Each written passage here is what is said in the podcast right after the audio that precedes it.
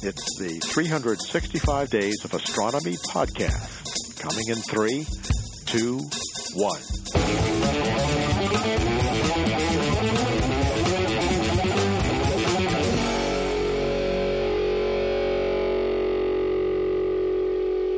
Hello, space fans, and welcome to another edition of Space Fan News.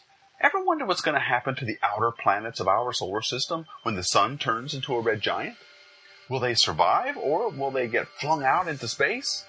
Well, this week, astronomers found some clues to these questions from observations of a white dwarf that appears to have a planet at least twice as large as the star itself.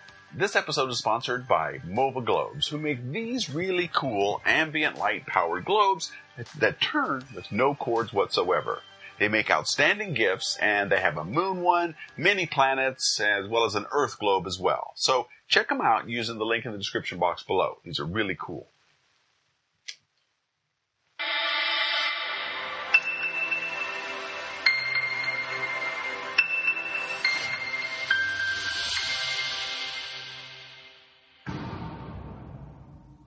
Okay, so a group of astronomers got together and thought it'd be fun to take a close look at over 7,000 white dwarf stars that were cataloged by the Sloan Digital Sky Survey.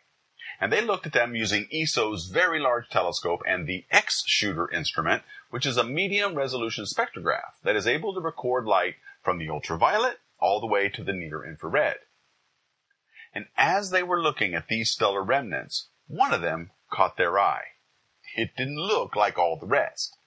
Why? Well, for one, it had a spectrum that contained hydrogen, oxygen, and sulfur associated with it. And this was weird because white dwarfs typically don't have those elements in their spectra. So, what gives? Well, to understand these observations, let's take a step back and talk about what white dwarfs are in the first place. Now, if you've ever taken an Astronomy 101 course or gone to a star party, you've probably heard that our Sun is a G-type main sequence star and it burns about 600 million tons of hydrogen into helium every second. Now, the sun has been doing this for about 5 billion years, and it will be continuing to do it for another 5 billion or so more years. And at that point, though, things start to get interesting. As our sun begins to run out of hydrogen, the core will begin to contract and become much denser and a lot hotter. This will cause the outer layers of the sun to expand and swell, and as the sun gets bigger, it is predicted that the outer layers of our star will envelope Mercury, Venus, Earth, and maybe Mars. I mean, depends on what model you're on as to whether Mars escapes this or not. And this expansion marks the beginning of our sun's life as a red giant star. And during this phase, the sun's core will fuse helium into carbon and oxygen.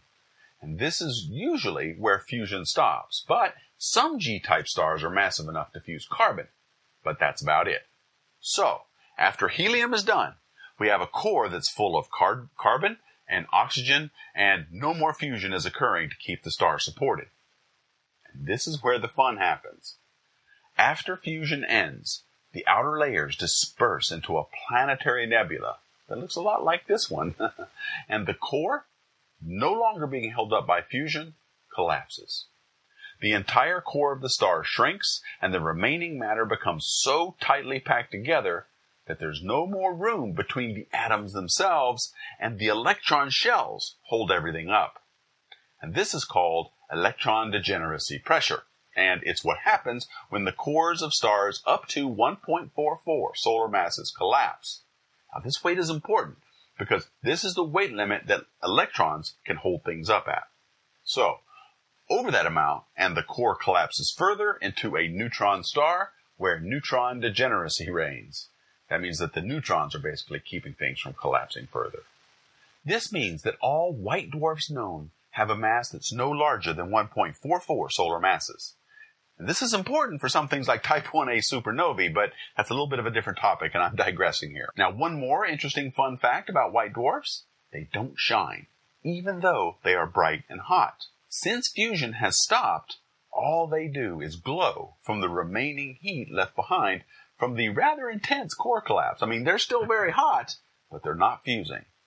And this means that their light is kind of the same from star to star. So remember that point because I'm going to come back to it in a minute. So, That's how our sun will die and how white dwarfs are formed. And getting back to what I already said, when our sun expands in this process into a red giant, it will swallow up the inner planets out to at least Earth and maybe Mars. Something I've always wondered about is what about the planets beyond Mars, like Jupiter, Saturn, Neptune, and so on?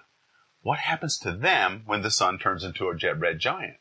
Will they still be around? Well, theoretically, yes, but no one has seen anything like that yet.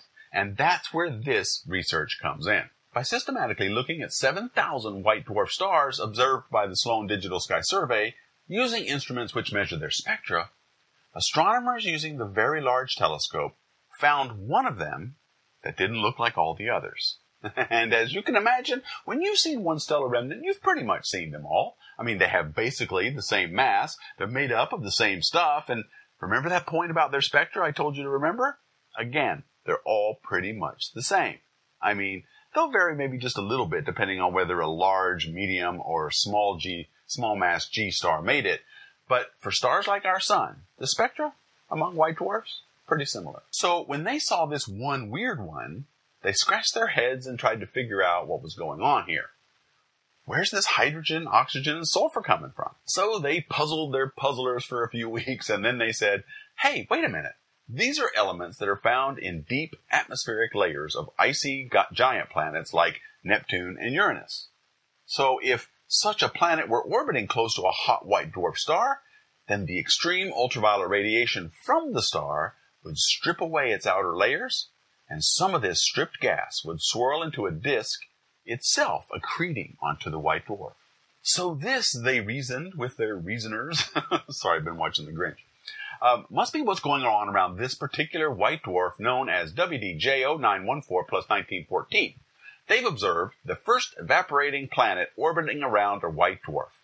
And it stands to reason that something like this could happen to our planets when our star dies.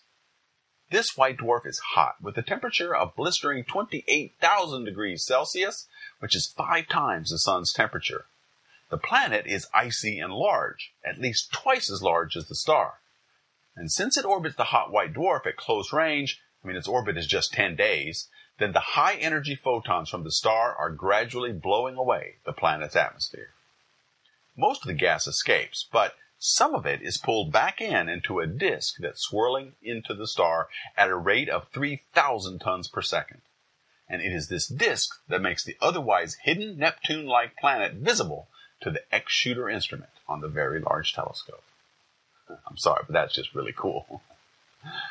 Now, one weird thing that's going on here, though, is going on here, though, is should call that in the writing part. Sorry, guys. according to the researchers, so one thing that is going on here, though, is uh, according to the researchers, the exoplanet orbits the white dwarf at only a distance of about 10 million kilometers. And this would have been deep inside the red giant when the, when it was forming. So it probably wasn't there when the star expanded. The unusual position of the planet now implies that at some point after the host star became a white dwarf and shed its outer layers, the planet somehow moved closer to it. It couldn't have been there when the, the giant expanded. Now, the astronomers believe that this new orbit could be the result of gravitational interactions with other planets in the solar system, meaning that more than one planet may have survived this host star's violent transition. But we don't know for sure. I mean, all they can see right now is the spectra, and they can't make out the planets themselves. They can't see them directly. So more study on maybe the wobble of the white dwarf using the radial velocity method may be needed to see if uh, there are in fact any more planets out there.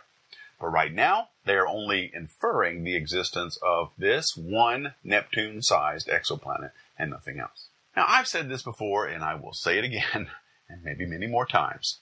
It's remarkable the amount of information that can be gleaned from a few carefully measured photons from outer space.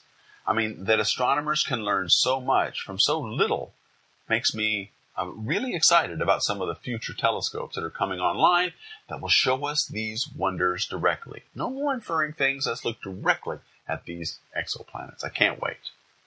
I want to thank MOVA Globes for sponsoring this episode of Space Fan News. If you're looking for a cool gift for the Space Fan in your house, I think these are a great choice. These globes are powered by ambient light, and they require no cords of any kind, and I think they're very beautiful and they're also quite durable. They have all sorts of planets, they have the moon, as well as Earth globes. So please check them out. And I want to remind you that when you do that, when you check out the sponsors of the Deep Astronomy episodes, you're actually helping me produce more content. So thank you for giving them a shot. And the link below, it's not an affiliate link. It just takes you to their webpage. And thanks also to my Deep Astronomy Patreon patrons who keep the lights on here and ensure new episodes are made each week. And thanks to all of you for watching. And as always, keep looking.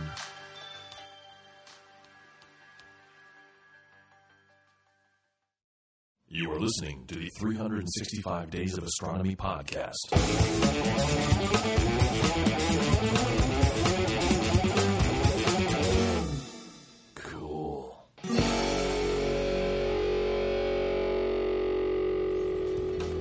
The 365 Days of Astronomy podcast is produced by the Planetary Science Institute. Audio post production by Richard Drumm. Bandwidth donated by Libsyn.com and Wizzard Media.